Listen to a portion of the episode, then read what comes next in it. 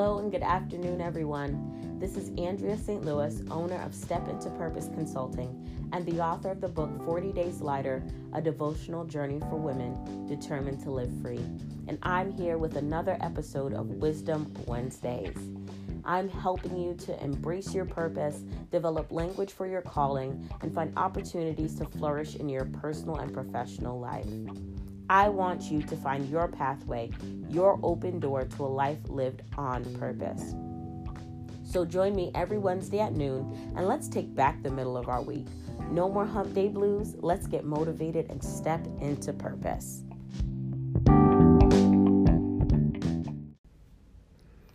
So today I want to give you something quite practical um, to help you move forward on your purpose journey, um, particularly as it relates to advancing in your career or designing your career or cultivating your career, however you'd like to put it. Um, as someone who's often asked to um, provide assistance to students or job applicants um, regarding their resumes and essentially how to tell their story through their career documents, um, I think this is definitely one of my sweet spots. And so I'm going to help you learn how to work that resume. Today we are talking about working that resume. And so I have three tips that I want to provide. There's going to be some categories within those three tips, and maybe we'll make this a two or three part series. Um, if you find it helpful, be sure to let me know. Um, be sure to respond and let me know so that I can give you more practical tips to help you move forward as you step into purpose. So tip number one for working that resume: make sure the information on your resume adds value to your application. I'll say that again. Make sure the information on your resume adds value to your application. Does it help for does does this piece of information help you stand out from the crowd? Or is it another just? I will tell you, just is one of my least favorite words to see on a resume or to hear from someone in an interview. Um, oh, I just organize. Oh, I just do the filing. Oh, I just um, do some data entry. If you don't value the work that you do, why should anyone else value it? Make sure that however you've stated um, what you are stating on your resume is adding value to your application. It is making you look like a candidate worth considering. Be a candidate worth considering. So I guess that is one A or one B, however you want to put it. Be a candidate worth considering. Tip number two, make sure that your resume keeps you on track for the position you are looking to obtain. Make sure that your resume keeps you on track for your for the position that you are looking to obtain. And so I use uh, the word track more as an acronym um, to remind me of a few things as I'm writing my resume. And some of them will see, seem obvious, but I will let you know that in my experience, it's not always obvious to everyone. So um, for track, the T stands for, is it true? Is it true? If it is not the truth, if it is embellished or um, altered in some way, you probably shouldn't share it on your resume.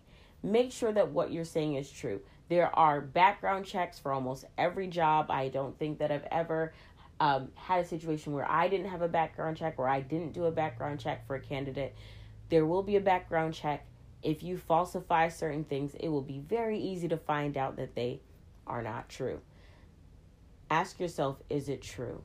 The other thing you want to make sure that you're doing is not stating that you have skills or that you are up to date or expert level in skills that you maybe dabbled here or there, or it's been a number of years since you've used those skills. Because what's going to happen is if you get the position you're looking for and requires this skill set, and I will say that some people can learn very quickly on the fly um, to do something new. But if you're not one of those people, it's going to be very obvious that you do not have the knowledge or the competencies or skill sets that you said that you did on your resume. So making sure that what you stated is true is incredibly important. R, is it relevant? Is it relevant? Does it matter for the position that you are um, talking about.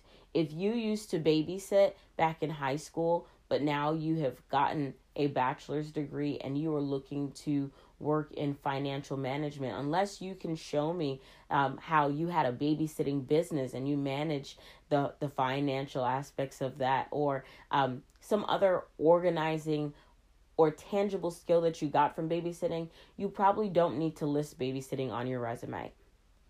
Now, if that's your only experience, yes, you need enough um, experience on there to um, show what you've done, at least for the last five to ten years, um, if possible. If you're new, uh, if you're just entering the job market, then I would say make sure that you have one to five years if you have any part-time experience or any internships or volunteering. Um, so yes, you may need to put the babysitting on there, but only talk about the things that are going to show how it's prepared you to step into this new field of financial management. Is it relevant? The other thing that you want to remember when you're talking about whether or not a piece of information is relevant is, will it detract from my candidacy? So you may love punk rock music and you love going to those concerts on the weekends, but unless you're telling a really good story of how this makes you a great candidate for this new job, um, you probably don't need to share that on your resume. Is it attractive? A, is it attractive? Again, I've seen resumes where an individual has said that they don't like to get up early in the morning, but they were applying for a job that had shifts that could possibly start between six and eight a.m. Even though this could have been a great candidate, you automatically get put into the no pile when you have identified something that is no longer attractive to the person who is considering you for a position. I want to make sure that you are not eliminating yourself from the running before you've even given yourself a chance. Let your resume help you get your foot in the door. Don't lock the door on your own. Is it attractive? Is it an attractive quality? I've also seen resumes, I've also helped with resumes where an individual has stated that they don't really like working with a team. They don't like group work. And it's okay if that's truly how you feel. However, most places of employment, unless it is literally a solo job where you sit in a room by yourself and never have to speak to anyone, don't have to send any emails, don't have to collaborate, don't have to problem solve with uh, anyone else, um, that might be fine. But the majority of positions that individuals are applying for now will require some level of teamwork, collaboration, cross-functional teamwork. Um, at the very least, the exchange of emails to get things done, even if you work remotely. So I don't recommend putting that you don't like working with other people on your resume. Is it current? The C stands for current. Is it current? Yes, you want to provide, a, usually the, the, rule, the rule is about five to ten years of experience, depending on where you are in your career. Um, are you a recent graduate? Those are all things to consider.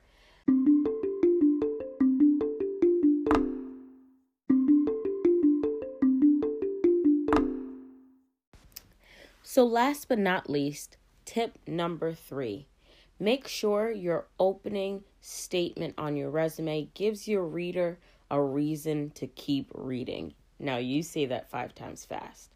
I'll actually try saying it one more time. Make sure the opening of your resume gives the reader a reason to keep reading. So one very practical tip I will give is that the objective has become obsolete. Very often, objectives are filled with language that state what the job seeker wants, um, what we want out of a position. We want the opportunity for advancement. We want a position that will eventually lead to a leadership role. We want the opportunity to grow and develop. But it is very limited on the language that it uses to describe what we bring to the table, what we have to offer to this employer, and what makes us stand out from the other candidates for this position.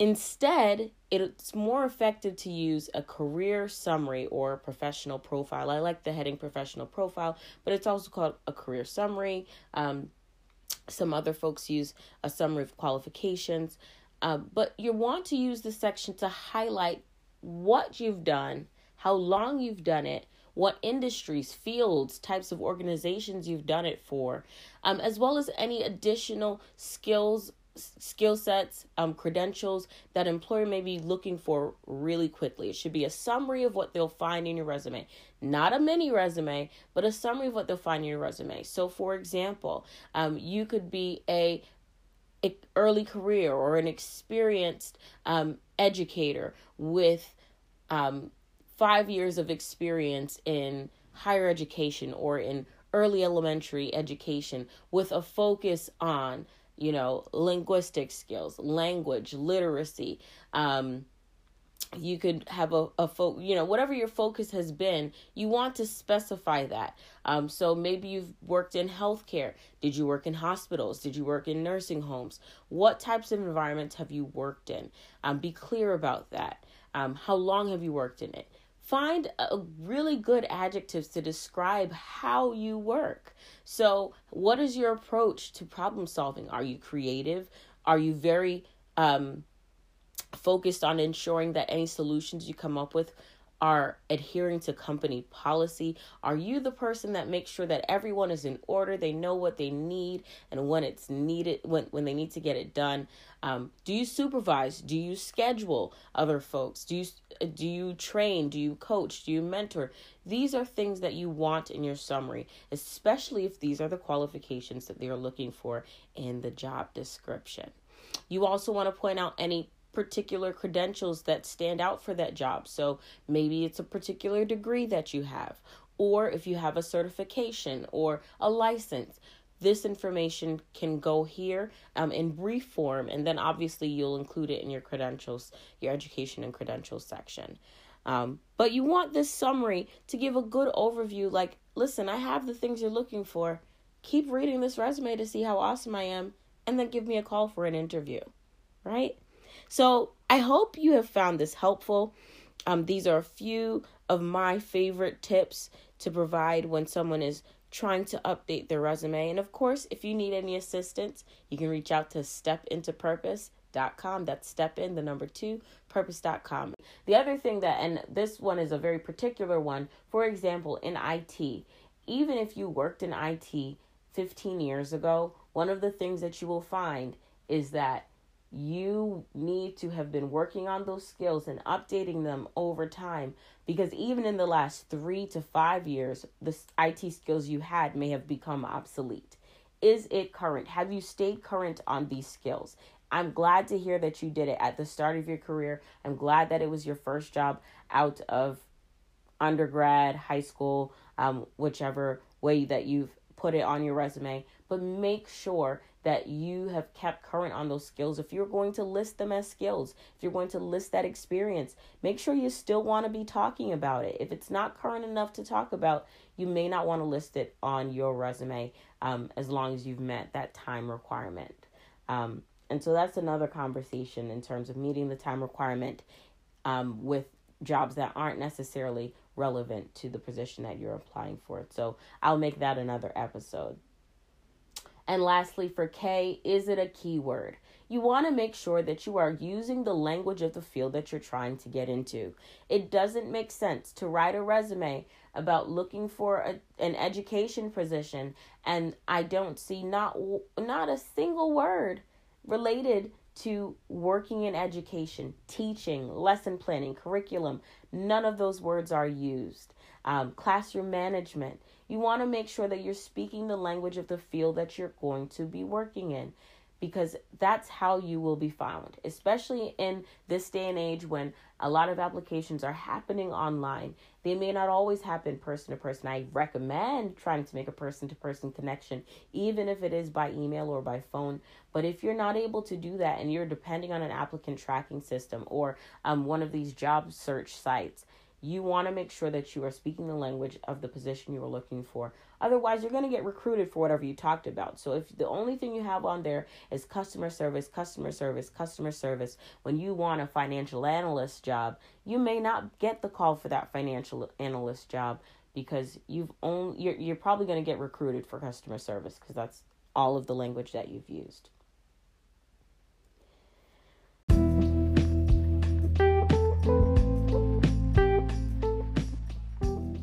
Thank you for joining me for another episode of Wisdom Wednesdays with Step Into Purpose. This is your host, Andrea Saint Louis, and I'm so glad that you have joined me on this journey. Meet me here every Wednesday at noon so that we can take back the middle of our week, get motivated, and step into purpose. Connect with me on Instagram and Facebook at Step Into Purpose Consulting. Again, that's Step In, the number two, Purpose Consulting. No dashes or spaces. And you can also visit w w w dot step into purpose dot com for all of our services that are offered um, to help move your career forward, as well as to see the Step Into Purpose blog. Thank you for joining me and have a great afternoon.